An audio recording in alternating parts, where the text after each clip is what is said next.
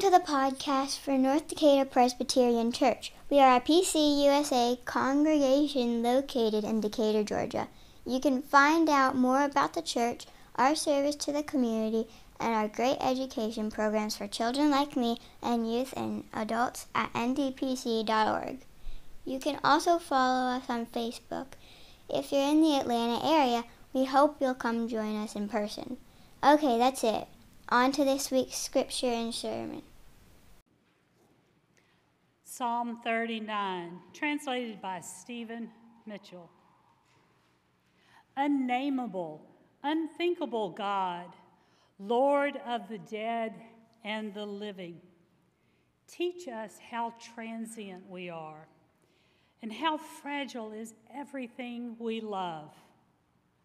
For all of us, flesh flash into being as insubstantial as a breath. Our lives are a fleeting shadow, then we vanish into the night. I was silent and still.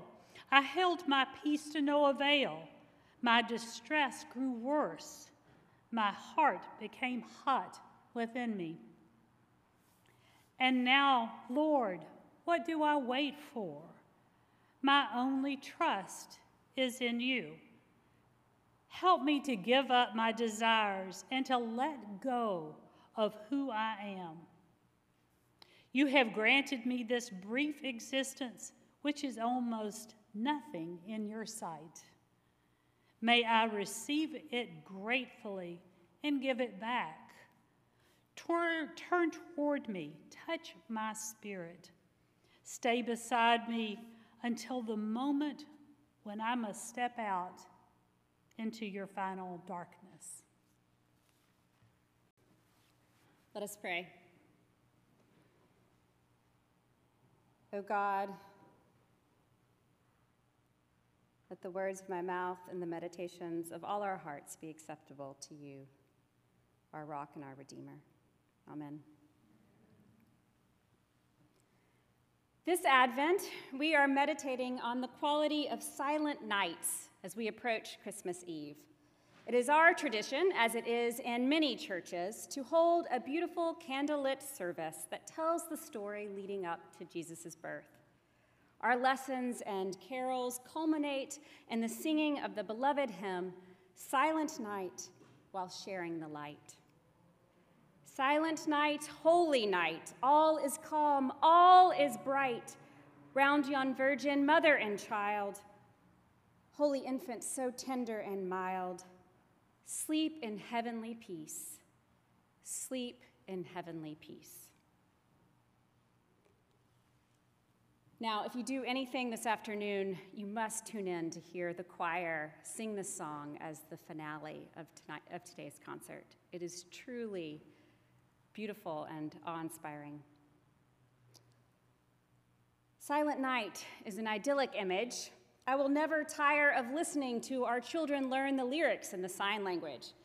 But can I just get a show of hands as to whose entry into this world or whose birthing of their own children was quiet and calm like this?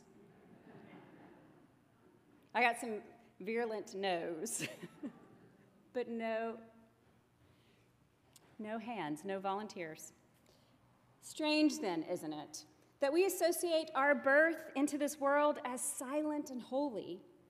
Sigmund Freud, God help him rest in peace, wrote that we are born into trauma, and the trauma of being violently separated physically and psychically from the body that nurtured us forms the nucleus of our unconscious.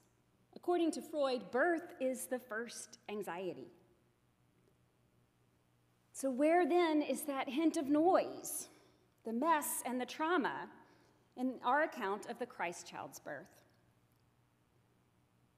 Now, I understand the need for modesty and wonder. I'm not asking to alter every Christmas carol.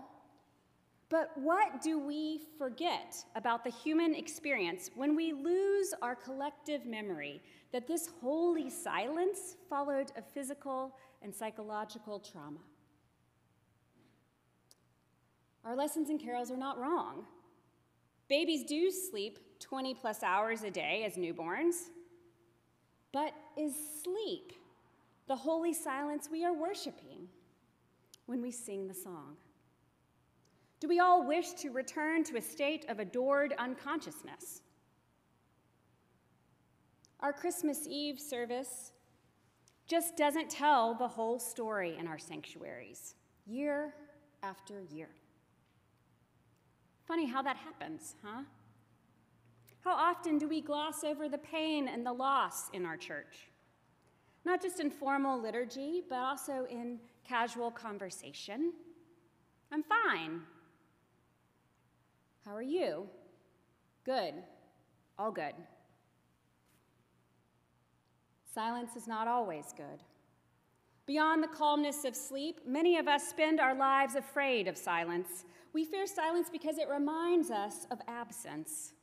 It can be a sign of our failure or our oppression, a symptom of our despair, or an indicator of an estranged relationship. Now, when I visit with new parents, they usually tell me about the events of the birth and how little they are sleeping at night. The stories are action packed and animated. On the other hand, when I visit the bedside with a family after the death of a loved one, there's a stillness that lingers. The air is heavy like nightfall. Words are not enough.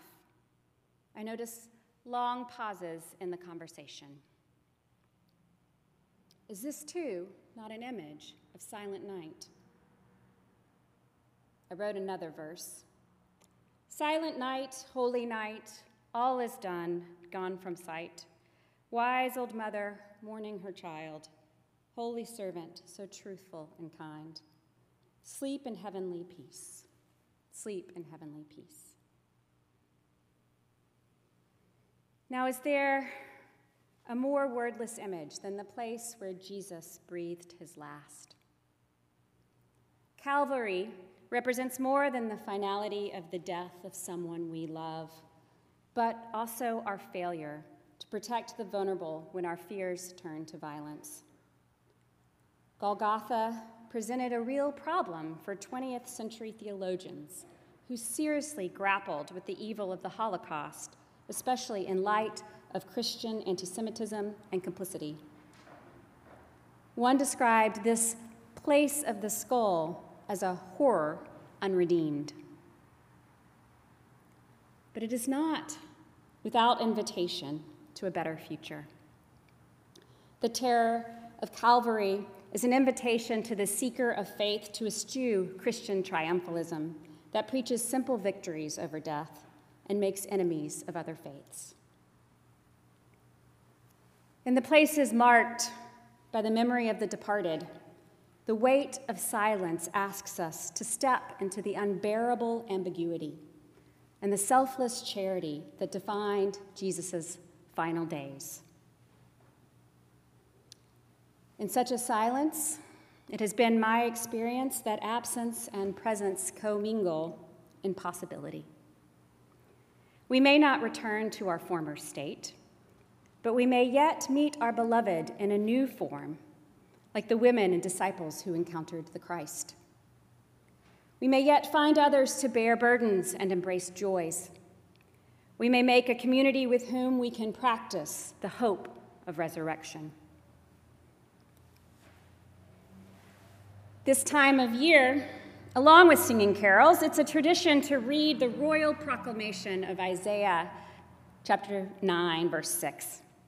For a child has been born for us, a son given to us. Authority rests upon his shoulders, and he is named Wonderful Counselor, Mighty God, Everlasting Father, and Prince of Peace. Perhaps this year, though, we should be reading further into the book of Isaiah, in a section known as 2nd Isaiah, which seems to be written in a different historical context than 1st Isaiah. 2nd Isaiah was written in the same era as the 39th Psalm. It was composed at the same time as wisdom literature like Ecclesiastes, which recognizes that there is a season for everything to be born and to die, to mourn and to laugh, to speak and to keep quiet. The exiles have returned from Babylon to Israel. and they are trying to restore the temple. They are recovering from the trauma of defeat and destruction. They are asking how these experiences relate to Yahweh's will. The prophet's words take the form of poetry infused with a silence that held both their present experience of terror and their future hope of a restoration that was just too far out to see clearly. The verses began as a witness to hold the collective trauma and to preserve the history of a community's wounds. But over time, an image of a silent, suffering servant emerged in the imaginations of the readers. This possible Messiah was anointed not just by divine power, but through human vulnerability. For Christians, this is the Christ child for whom we wait. This is the Christ who waits with us through the traumas of our births, the sufferings of our lives, and the last words of our deaths. This is the Christ that waits on us when we leave all these things in our world behind and enter fully into the peace of God.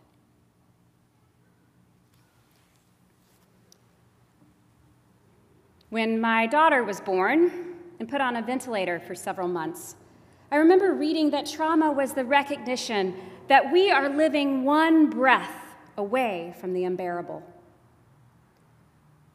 When we become constantly aware of our mortality and the tenuous nature of our existence, trauma begins to affect how we think, feel, and act. A worldwide pandemic of a respiratory virus that literally has taken away the breath of 5.3 million people has understandably affected how we worship and express what we believe. Some of this shift in consciousness and behavior is good.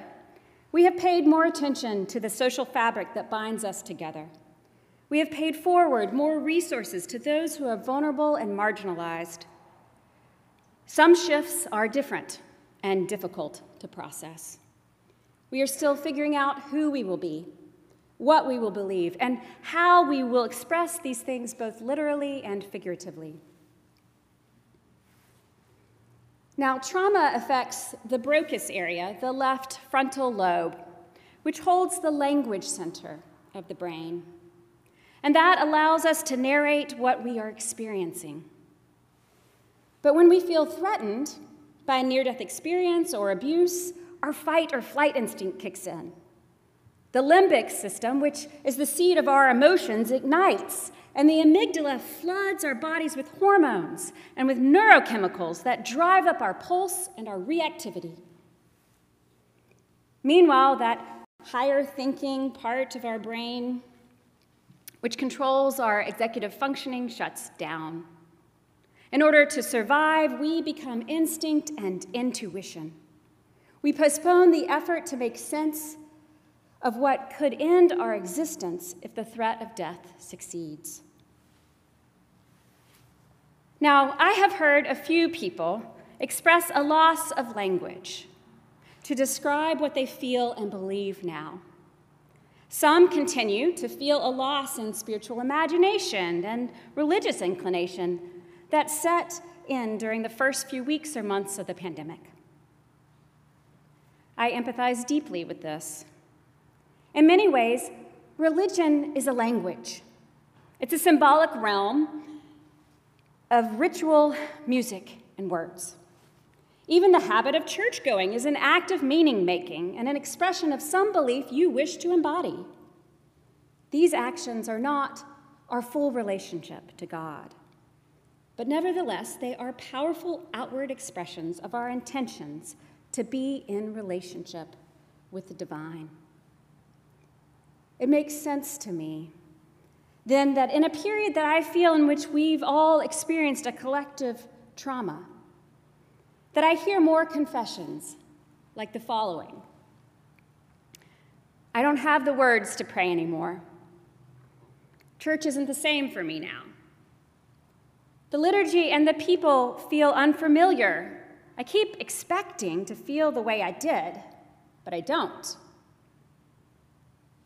I find I need more time in open spaces, out in nature, or more time to sit in silence. I don't know how I did so much before. My schedule is packed, including Sundays. I need a Sabbath from the performance of doing and believing it all. Does any of this sound familiar? It does for me. On one level, it sounds like a form of social anxiety. I can hear in the concerns some of the anxiety and isolation I heard from my own kids facing the return to in person school. They wondered if they could be who they once were. They worried others expected them to be something they were not anymore. Of course, as they got in the habit of going to class again and reconnecting with friends, some of their estrangement disappeared. But the confessions also echo my own feelings in the early years of my daughter's medical fragility. I remember feeling overwhelmed by the sheer volume of words in our Presbyterian worship. It seemed like we were gathering together to describe and explain God rather than simply be in awful wonder. At home and in prayer groups, I found the moments of silence to be worshipful, as they were a chance to be in the loving presence of the divine and others. Now, did you know that natural silence is not complete absence of noise, but the muted sounds of creation all around us? So, in quiet contemplation, I felt connected to an energetic field that could span the universe and eternity. But in the sanctuary, I felt the gap between what was said and what could not be put into words. Noticing that I didn't preach, someone asked me, Have you lost your faith? I told them it felt quite the opposite. That having stared into the abyss of near death and near loss, I felt my faith as undeniable trust in the face of uncertainty. I can still remember the polite shock when I answered, What I have lost is my language for belief. Unnameable, unthinkable gods, praise Stephen Mitchell's translation of Psalm 39. Lord of the living and the dead, you know how fragile is everything that we love. When my daughter was still a toddler, breathing through a tracheostomy and unable to speak, I went to see a theologian who had written about her own loss of language after a period of trauma. For three years, she suffered constant migraines, rendering it impossible to read, until the danger passed and she knew that she and her family were safe. She told me, I don't think anyone who has walked through the fire ever experiences religion the same. Friends, we have all walked through the fire together the last 21 months. And it is okay that we are not the same. And if we walk through this time of transition with an intention of presence and listening, the rituals and the language of our religious life as individuals and a congregation may feel different and difficult. But they also may come to burn through some of the half truths and habits that are not serving each of us well. Across several translations, Psalm 39 speaks to the silence that accompanies trauma by confessing that the words the psalmist once had fail her now. One version proclaims, I was mute with silence. I held my peace even from good. When the psalmist finally speaks to God, she asks, What is the measure of my days, that I may know how frail I am? What have my day what have made my days you have made my days as handbreadths. Even at our best, humankind is but vapor.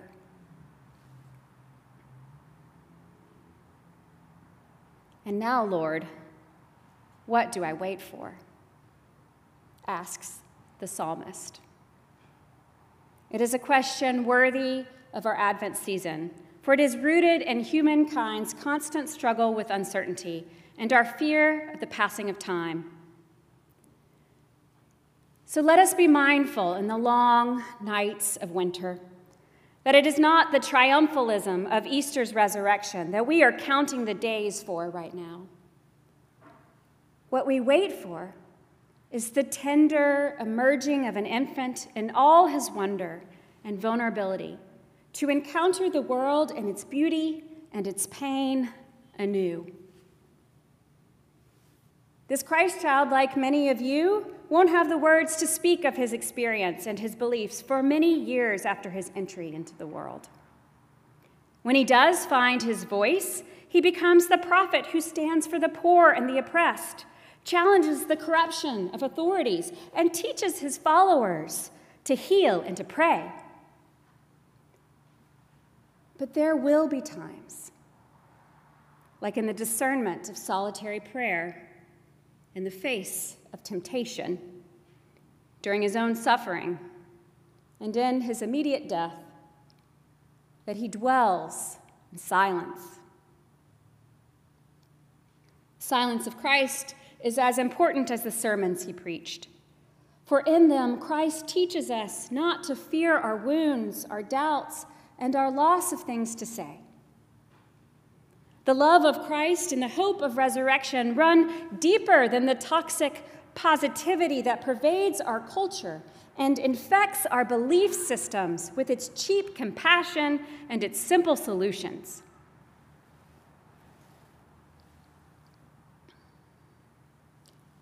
There is an Arthurian legend of the Holy Grail that speaks of the many pilgrims who sought to find the cup from which Jesus drank at the Last Supper, and which Joseph of Arimathea used to collect his blood at the crucifixion.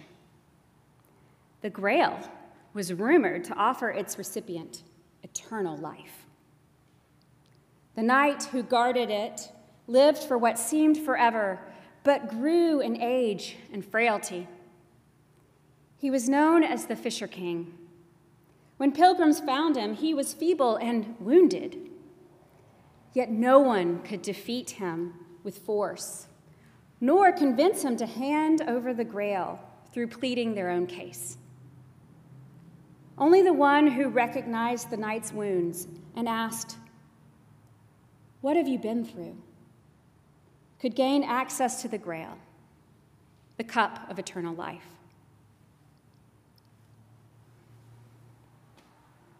Perhaps you or someone close to you may not make it to church this year. They may not manage a Merry Christmas this year. Perhaps all you can manage is a what have you been through? But that, dear beloveds, that question is still an authentic message of Christ's light in the world. It's as sincere an expression of faith as the question of the psalmist who asks, And now, Lord, what do I wait for? Our hope is in you. Do we wait to restore our faith in humankind? Do we wait for the next promise of eternal health? Do we wait for the former glory of our religious life? Do we wait for the perfect words to replace the memory of our speechless terror? Or do we accept the silence, the doubt, and the wounds as expressions of the love that we have known for each other and for a God who loves us still?